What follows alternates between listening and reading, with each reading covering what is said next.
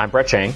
And I am Jay Rosenthal, and this is your Peak Daily for Friday, June 24th, where we cover the biggest stories in Canadian and global business, finance, and tech, all in less than seven minutes. So, Jay, did you watch the Westminster Dog Show? I think you know I probably didn't watch the Westminster Dog Show. I did see the gorgeous winner, though. I, I, think you're a bit discriminatory when it comes to professional sporting events. You know, you like basketball, you like baseball, but you you sneer at the Westminster Dog Show, one of the great sporting events in the world. And so, what did you think about the winner? I thought the dog was really cool looking. It's not a dog I would want. It looks like it slobbers everywhere, but nice to look at. These dogs are too regal for me. I, you know, I like a fun dog, a nice dog, and these ones they just don't look like that at all. They look like they have been bred, inbred, trained for this, and that's not for me. so, anyways, kudos to them. I don't understand how they pick the dogs, what's involved in all of that, but you know, I, I appreciate the the show of it all. Well, you should watch Best in Show then because well, I'm sure that's a it's, a it's a great movie. That's a, that's a whole separate thing. That's that's a great movie. Of course, everyone should watch Best in Show.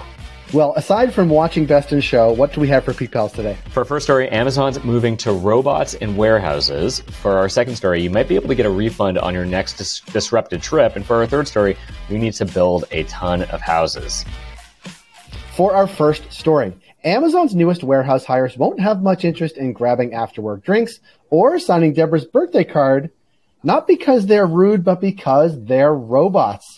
Brett, it feels like only a matter of time before we get automated as well. How is Amazon facilitating the robot revolution? I think it's very far away. Podcasters will be the last to be automated. I can promise you that, Jim. So Amazon introduced its first fully autonomous mobile robot designed to safely and easily lift and move large carts around its warehouses. This is part of a larger effort to automate its sprawling fulfillment centers.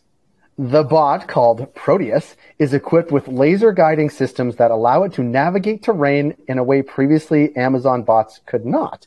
If something comes in the laser's path, like a warm-blooded coworker, Proteus automatically stops, which seems like a good move. Yeah, thank God. You don't want that thing to keep going, that's for sure. The company introduced other new robotic systems, including a package identification system that lets employees scan products without pausing to find the barcode and a giant arm called Cardinal used to pick up individual packages weighing up to 50 pounds.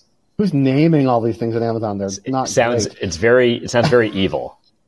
It does. Concerned that millions of warehouse employees will soon be out of work thanks to these blue collar bots? Well, Amazon has said that despite its imminent labor shortage problem, these machines are here to help workers, not replace them. Famous last words, Jim. The tasks robots will take on are some of the most physically demanding, and Amazon says they could help reduce its industry leading and not in a good way warehouse injury rates. But just because these bots won't replace workers tomorrow doesn't mean that will always be the case. A report from McKinsey projects that we will see fully automated warehouses by 2030.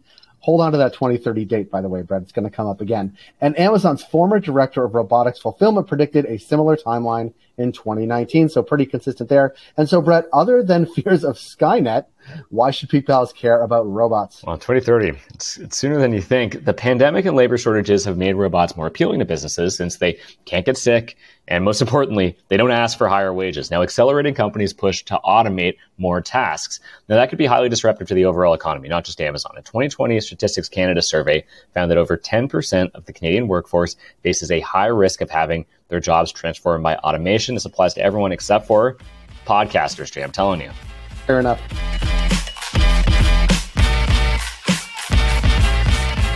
For our second story, Canadian Airlines will soon need to offer customers a refund for canceled or delayed flights, even if the reason for the disruption is beyond the airline's control, thanks to changes to Canada's air passenger protection regulations. Now, this is probably good news for flyers, but you know, how does it work? Well, customers whose flights are canceled or delayed for over three hours for any reason must now be offered a refund if the airline cannot find an alternative flight in the next 48 hours. So previously, airlines only had to refund flights if they were at fault for the disruption. But now, factors like bad weather or closed borders caused by, let's say, a, a global pandemic for one, will be covered too. Some airlines like Air Canada already put similar policies in place last year after the federal government made refunds for canceled flights a requirement for any carrier that wanted pandemic relief funding. But as you can imagine, not everyone's a fan of the new rules. The vice president of government relations for WestJet, which notably did not adopt similar measures last year, said it was unfair that airlines take all the burden of issuing refunds when recent delays have been caused mostly by understaffed government agencies like airports and border patrol and all that. Meanwhile, the president of the advocacy group Air Passenger Rights called the regulations a sham, believing the 48 hour window for airlines was far too lenient, especially compared to the European Union's rules, where airlines must provide a new flight leaving within five hours. So, Brett, when will these new rules come into effect? Yeah, so for anyone excited that their summer vacation is now safe, we regret to inform you that the new rules don't come into effect until September 8th, just in time for the rampant delays plaguing our airports to finally ease up. What a coincidence, Jay. That's such a coincidence.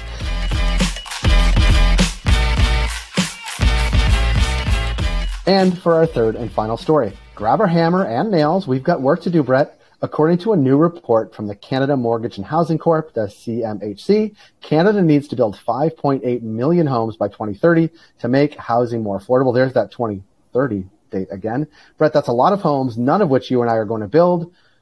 You think we're going to start doing that? That's a that, that is a great future to look forward to. We've got fully automated Amazon warehouses and 5.8 million homes. Wow. What more can you ask for? So look, housing hasn't been affordable in Canada since 2004 by the CMHC's definition. Now, back then, a typical family would have to spend around 40% of its income to buy an average house. Now that number is up to 60%. There's more than one reason for Canada's out of control housing market, but a major factor is lack of supply. Since the early 2000s, we haven't built enough homes to keep up with population growth. That created a housing shortage and drove up prices to the point where people are paying millions of dollars for a shack in Vancouver. Fixing that shortage won't be easy, though. The amount of building recommended by the CMHC's report is, well, unprecedented. It's a shack on the ocean, though, Jay. It's, it's beautiful. That's true.